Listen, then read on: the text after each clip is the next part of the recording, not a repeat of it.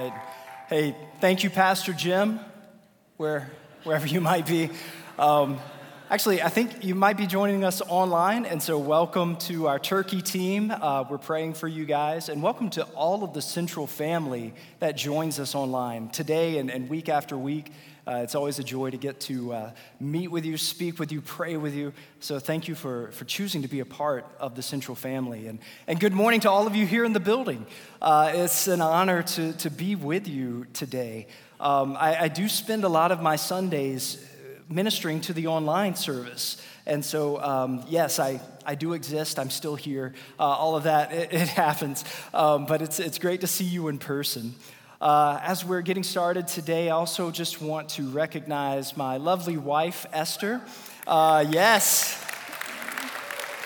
As um, Pastor Jim mentioned, we, we do the college and young adult ministries here, and uh, Esther is a, a vital partner with me in that, working with me to disciple uh, students and, and young adults, and all the work that we do at Drury's campus. Uh, I can't do it without you. I can't remember to eat without you. So thank you for keeping me alive and in all the ways that you do that. Uh, it's a joy to partner with you in life and ministry, and I love you. So uh, thank you for your support. Um, if you have a Bible or a Bible app with you today, uh, turn with me to Mark chapter three. I, I'm, I'm going to read from there in just a few minutes. And today we're we're going to explore a concept that has become the core of the, the college and young adult ministry here at Central. It's become one of the defining, shaping uh, mantras that, that we have for how we go about ministry and, and reaching college students and young adults. And our students that are here, they've probably heard me say uh, more times than, than they care to count that our goal in our ministry is to make lifelong disciples of Jesus. All our teaching, all our mentoring, uh, all our study and prayer, all of our, our gatherings and, and special events, they're driven by this goal. But this isn't a topic just for college students. In fact, that, that's what the name implies, that this is meant to be all of life. It's, it's meant to be a journey that we are on in every stage, every phase of life, every aspect and dimension of our lives. As we sang earlier, Jesus changes everything. And being a disciple of Jesus is not just something that we compartmentalize or that we just do in different phases of life and then leave it behind. It's a lifelong journey. It's supposed to continue on beyond youth camp and, and beyond college chapel services and beyond grad school small groups and, and, and on and on. It, it's, it's something that is meant to be for life.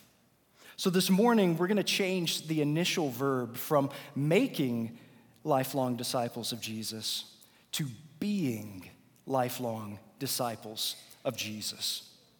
So let's explore what that means together this morning. But before we do that, let's pray. Father, we thank you for the ways that you meet us, the ways that you've already met us here this morning, the instructions that you've given us, the prayers that you have heard that we've lifted up, the ways that, Lord, we have been able, by the power of your Holy Spirit, to be the body of Christ with one another, to encourage each other and build up each other with the gifts that you have given us, with the fruit that you have made grow within us, Lord. And God, we are so grateful for your faithfulness and that you are here with us. And Lord, I just pray that as we hear from your word today, as we explore this concept of being your disciples, being your disciples for life, help us to find ways, Lord, that, that we need to come to you, that we need to surrender parts of ourselves that we've held back to you, Lord, in ways that we can endeavor to abide with you. And help me as I speak to make your word clear, to make your heart evident, uh, for everyone here to encounter you in precisely the way that you know we need. Pray all this in the name of Jesus. Amen. So what does it mean to be a lifelong disciple of Jesus? I think when many of us hear the word disciple, there, there are two things that come to mind. Um, one is the twelve disciples. Um, it, it's right there, right? Uh, and, and the other one is the Great Commission. And for some of us, it, it might be both of these that, that immediately come to mind. And, and, and that makes sense. I mean, the, the twelve disciples, uh, you know, they were also called the twelve apostles. But, like, that's literally what they were famous for. Being disciples. That's their brand. Like, of course we're going to think of these guys. And that makes sense. And the Great Commission, the, the, the last words that Jesus gave to his disciples. Uh, we find them in the last three verses in, in the book of Matthew, Matthew twenty-eight, verses eighteen through twenty, where he says to, to his disciples that they are to go into all the world and to make disciples, baptizing them in the name of the Father, Son, and Holy Spirit, teaching them to obey everything that Jesus commanded. So when, when people believed in their message about Jesus and the good news that, that Jesus is king and that he is resurrected, that, that that was to be something that initiated those new people into a, a life with Jesus. They were to become disciples themselves. And as they would teach those new disciples all the things that Jesus had commanded, that includes the Great Commission. And that's why it continues on to us still today. The, the Great Commission does apply to us. We still have that mission to make disciples. But I would say that before we emphasize making disciples, before we can do that well, we have to learn how to be disciples. We can't replicate in others what we don't already have in ourselves. It doesn't work that way. And that's what I fear sometimes happens is when we, we hear the word disciple, our minds jump directly to the Great Commission. But I want us to look several chapters earlier, the third chapter of Mark, in verses thirteen and fourteen. Where it says that Jesus went up on a mountainside and he called to him those he wanted, and they came to him. He appointed twelve, those twelve disciples that we mentioned earlier, that they might be with him and that he might send them out to preach. And it goes on to say that they would have authority to cast out demons. And then Mark lists all of those twelve disciples, names, who they are. But there's something crucial in this passage that we need to see, that before Jesus sends his disciples out, he invites them to be with him. That is the first call. That is the, the, the first command that he gives. So being a disciple of Jesus, it begins by being with Jesus. And this makes sense, right? But we live in, in such a productivity-driven culture that we want to focus straight on the doing. We want to jump past the being and go directly to the end, to the Great Commission, the end of the Gospel of Matthew, where we can focus on what we think we're supposed to be doing, because doing produces results. When we're doing, we're, we're moving things forward, we're making things happen, we're being effective and efficient, and, and all of these great buzzwords, and there's there's nothing wrong with, with doing, but we have to make sure that we don't get ahead of where Jesus wants us. And his first command is not go and tell. His first command is an invitation to come and see. In John chapter one, the very beginning of his gospel, at, at verse thirty-eight, it tells about two men that started following Jesus. And they came to him and said, uh, uh, Jesus asked them, "What do you want?" And they said, "Where are you staying?" And Jesus said, "Come and you will see."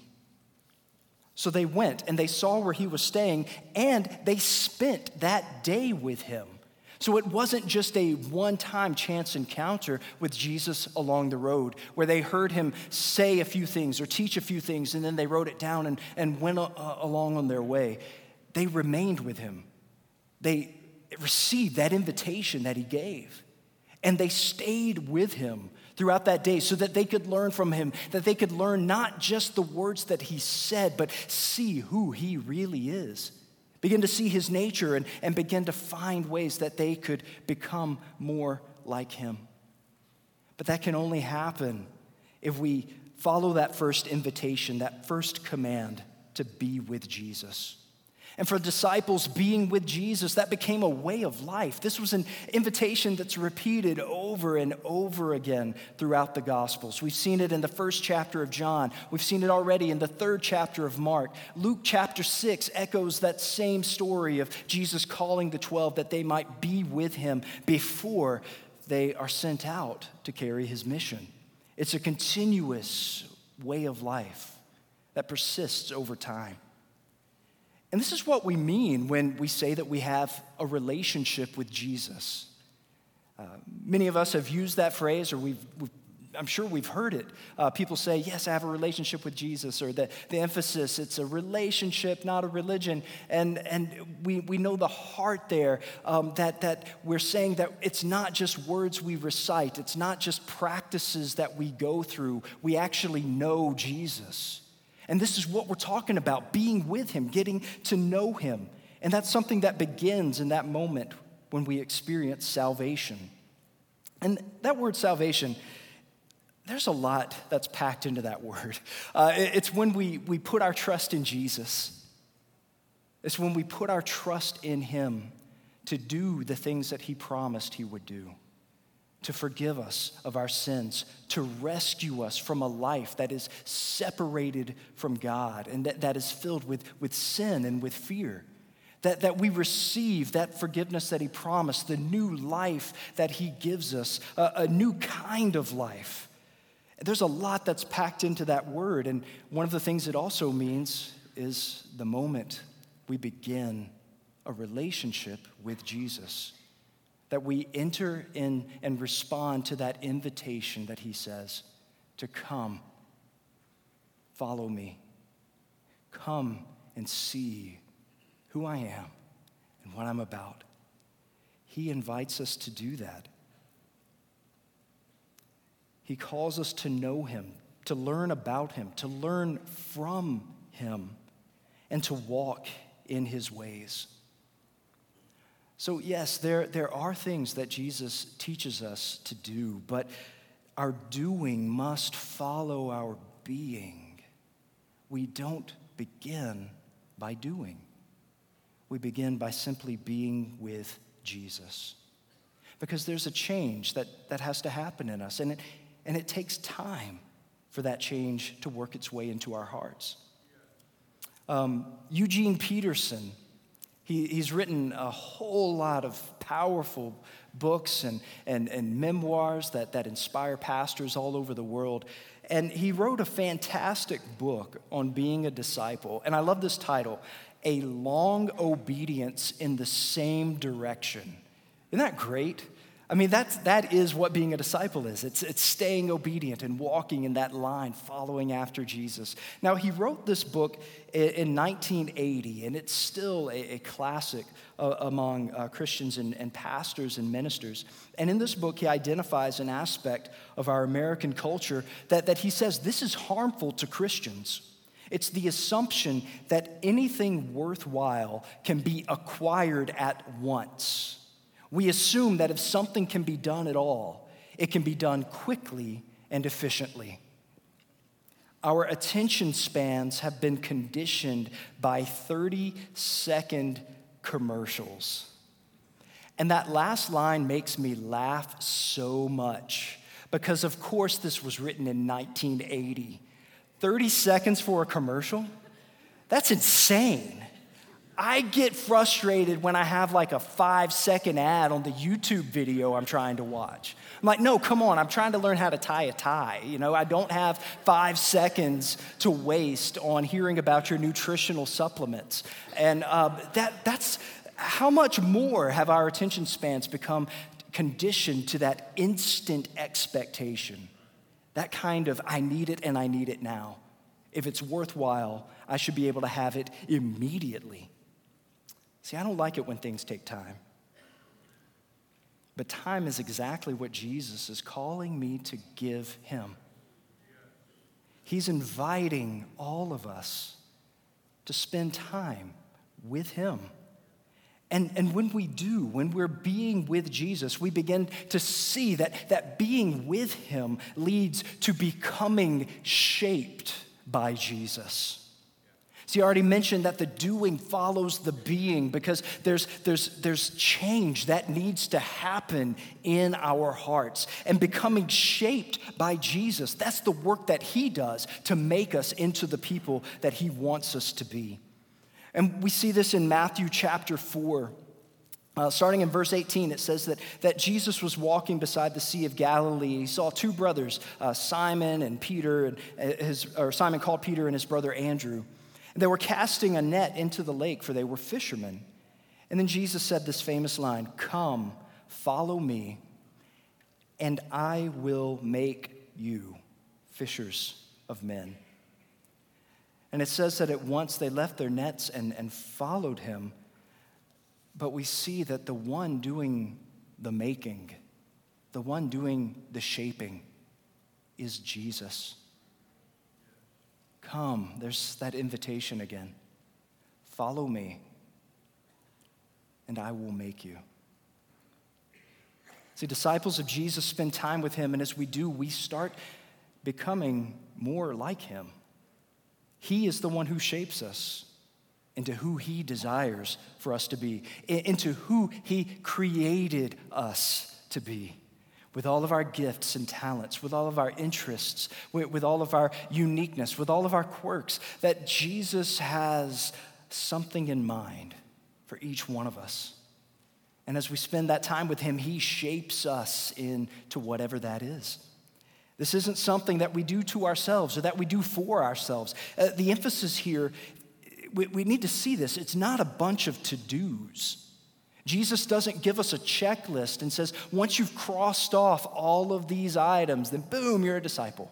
You know, he, he doesn't give us like a, a scavenger hunt list and we go around and take pictures of everything. And once we found all the stuff that Jesus has hidden, uh, then it's like the reward is you're a disciple. No, it doesn't work that way. It's not a focus on doing things. It's a focus on being with him so that he can do the work that we need done. And I find that so reassuring, because it is a God-sized job to make a person and to shape a destiny. I'm so grateful that I don't have to carry that burden on my shoulders. That's the, that's the job that God reserves for himself. But that doesn't mean that I don't do anything at all. That doesn't mean that I just sit there and do nothing. Everything that Jesus does in my life, it is a gift of grace. It's, it is done because Jesus loves me. And there's nothing that I can do to earn it or deserve it or to, to, to make him love me more. There's no earning those gifts of grace.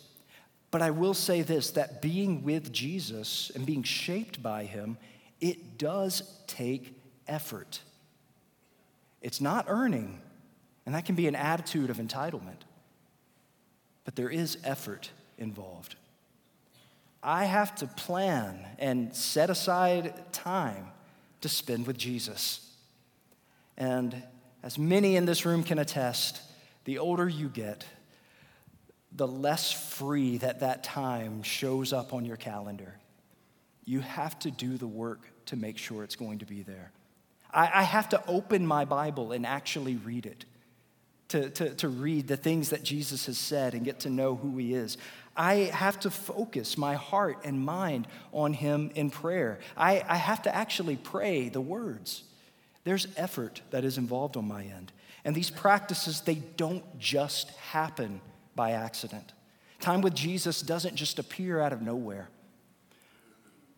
Esther and I uh, had, uh, this summer, we, we, we celebrated our twentieth anniversary. And uh, it was it was pretty awesome. Uh, we uh, we got to um, take a, a special sort of once in a lifetime trip uh, where we went to London because uh, we had never been to Europe before, and we wanted to go somewhere that we didn't have to learn a new language uh, because. I mean, I'm talking about time. Nobody has time for that. Uh, so we, we we scheduled this trip to London, but we didn't just wake up one day and find ourselves in London. You know, we wanted to spend special time with one another, and it required effort. We we had to start planning years ago and setting aside money to, uh, to, to be able to take this trip. We, we had to plan out our itinerary, have the tickets for all the things that we wanted to do, not so that we could cram in everything that you could possibly see in London within a week, but so that we would have the freedom, the lack of anxiety. We had structured time so that we could enjoy our time, being free with one another, creating memories, things that are going to shape us and impact us for the rest of our lives. And over twenty years, I've also learned that you, I, I can't just spend time with, with Esther on our anniversary. It doesn't work that way. Every day, every week, every month, we set aside designated time to say we are going to be undistracted, uninterrupted with one another because we love each other. There's effort that goes into spending time with those we love. There is definitely effort that goes into making time to be with Jesus. We have to put forth that effort. Now, the effort doesn't make us grow. As Pastor Jim has been talking about with the fruit of the Spirit, you know, we can't just will ourselves to, to, to make these things grow in our lives. That's not how fruit works. Uh, you know, a, a tree doesn't just force, you know, peaches to, to, to show up. There's there's growth that takes time. There's that word again. It, it, it causes uh, what's on the inside to begin to grow and become visible on the outside. So our effort doesn't make us grow, but we do have to be intentional about being with him so that he can make us grow. Our effort isn't what does it. Jesus makes us grow. And when that happens, we become more like him. We begin bearing the fruit of the Spirit that we're hearing about and that Pastor Jim will pick up that series next week. So before we can make disciples, we have to be disciples. Jesus makes us his disciples. He shapes us and changes us on the inside so that then all of the doing that does follow. There are things that he asks us to do, but all the doing flows out of our being, who he has made us, who he has shaped us into through and through, all the way to the core of our being. And the way this happens often looks different and the different stages of life. That's where the lifelong part comes in.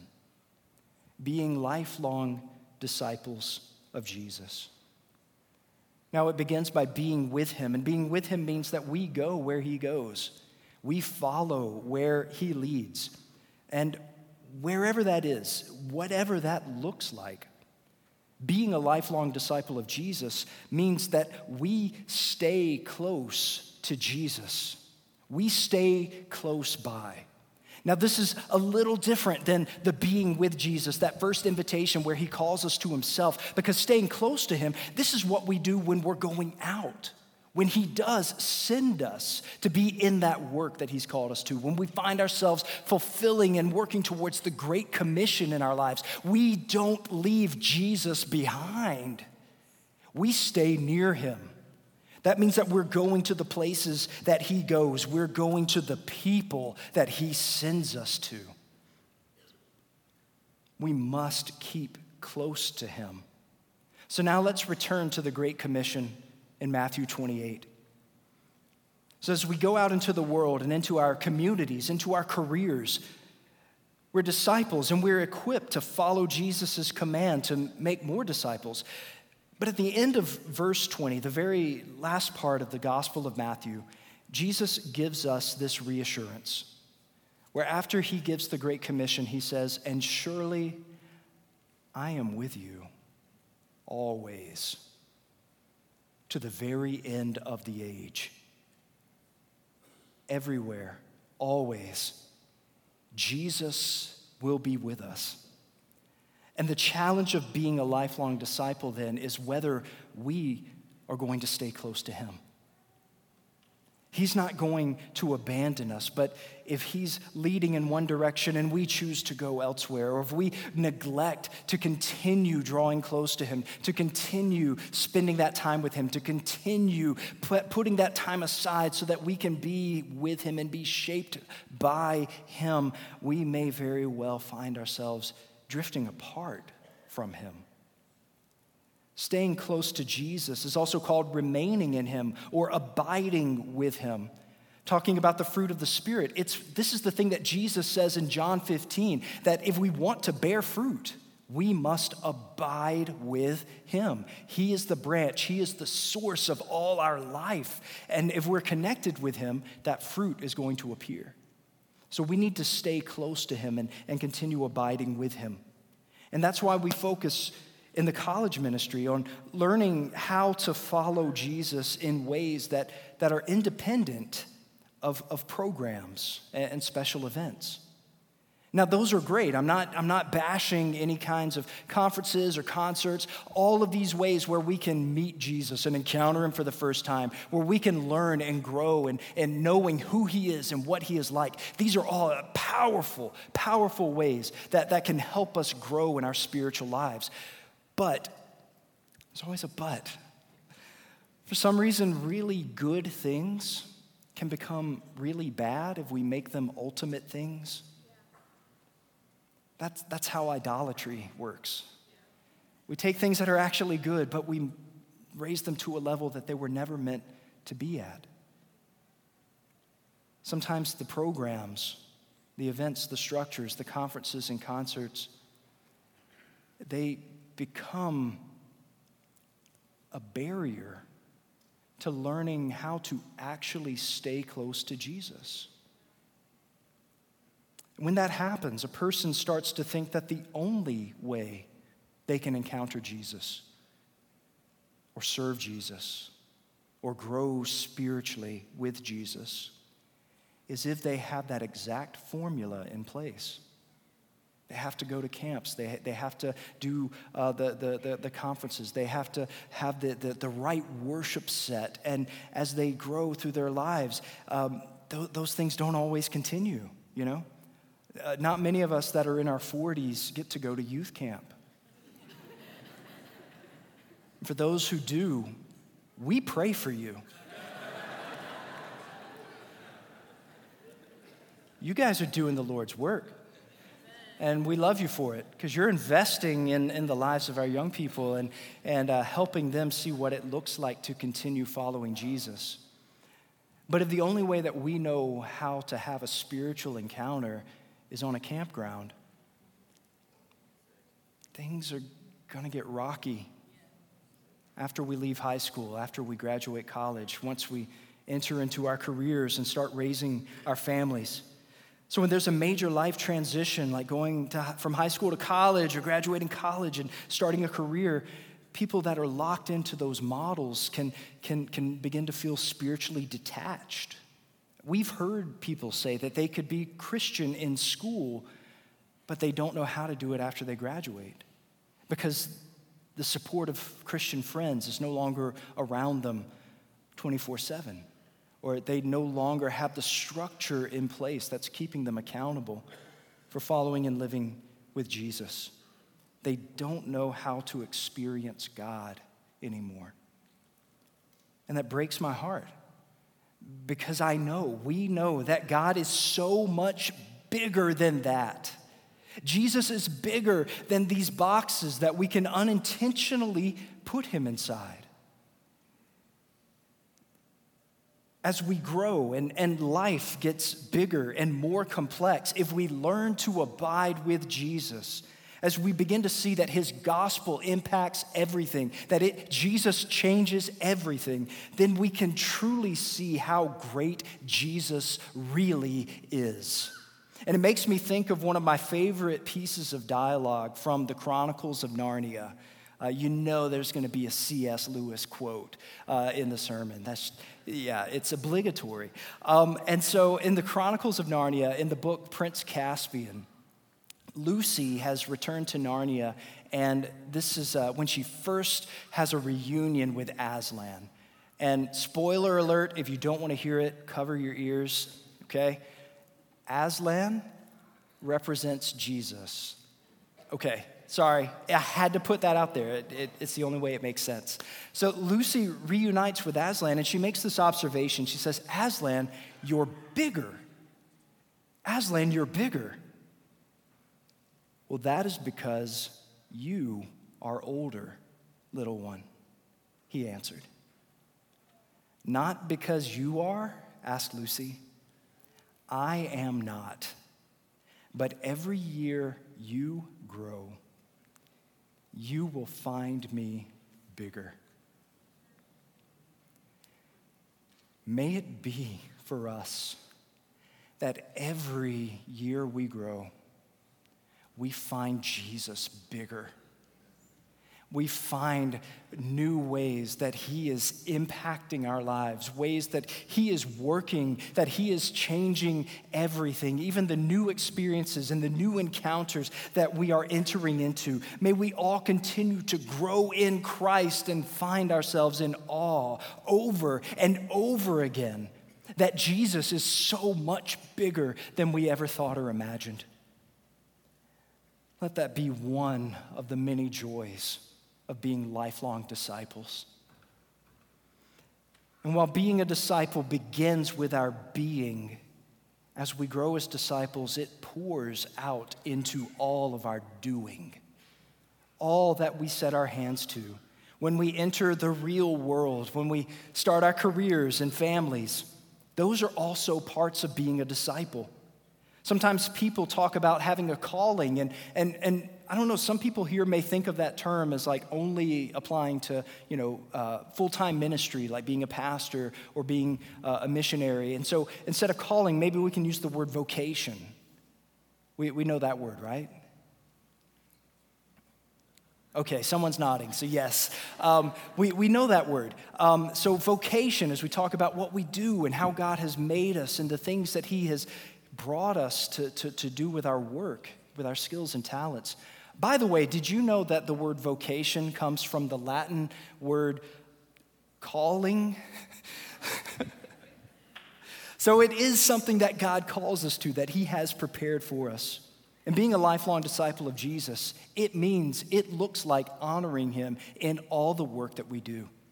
Colossians three seventeen puts it this way, and whatever you do in word or in deed, do everything in the name of the Lord Jesus, giving thanks to God the Father through him. And so students, high school, college, grad school, uh, even middle schoolers who snuck in, um, I, I just want to encourage you in this. As you're looking ahead to what uh, what your vocation is, what your career is going to be, your future vocation, prepare and plan and dream, but don't neglect your current vocation to be students. Be good students.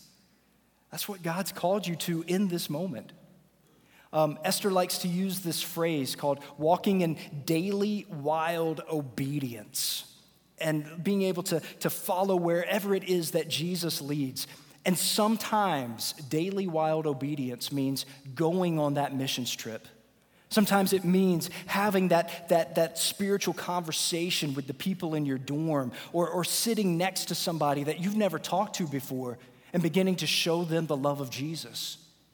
Sometimes it means getting to class on time, doing your homework.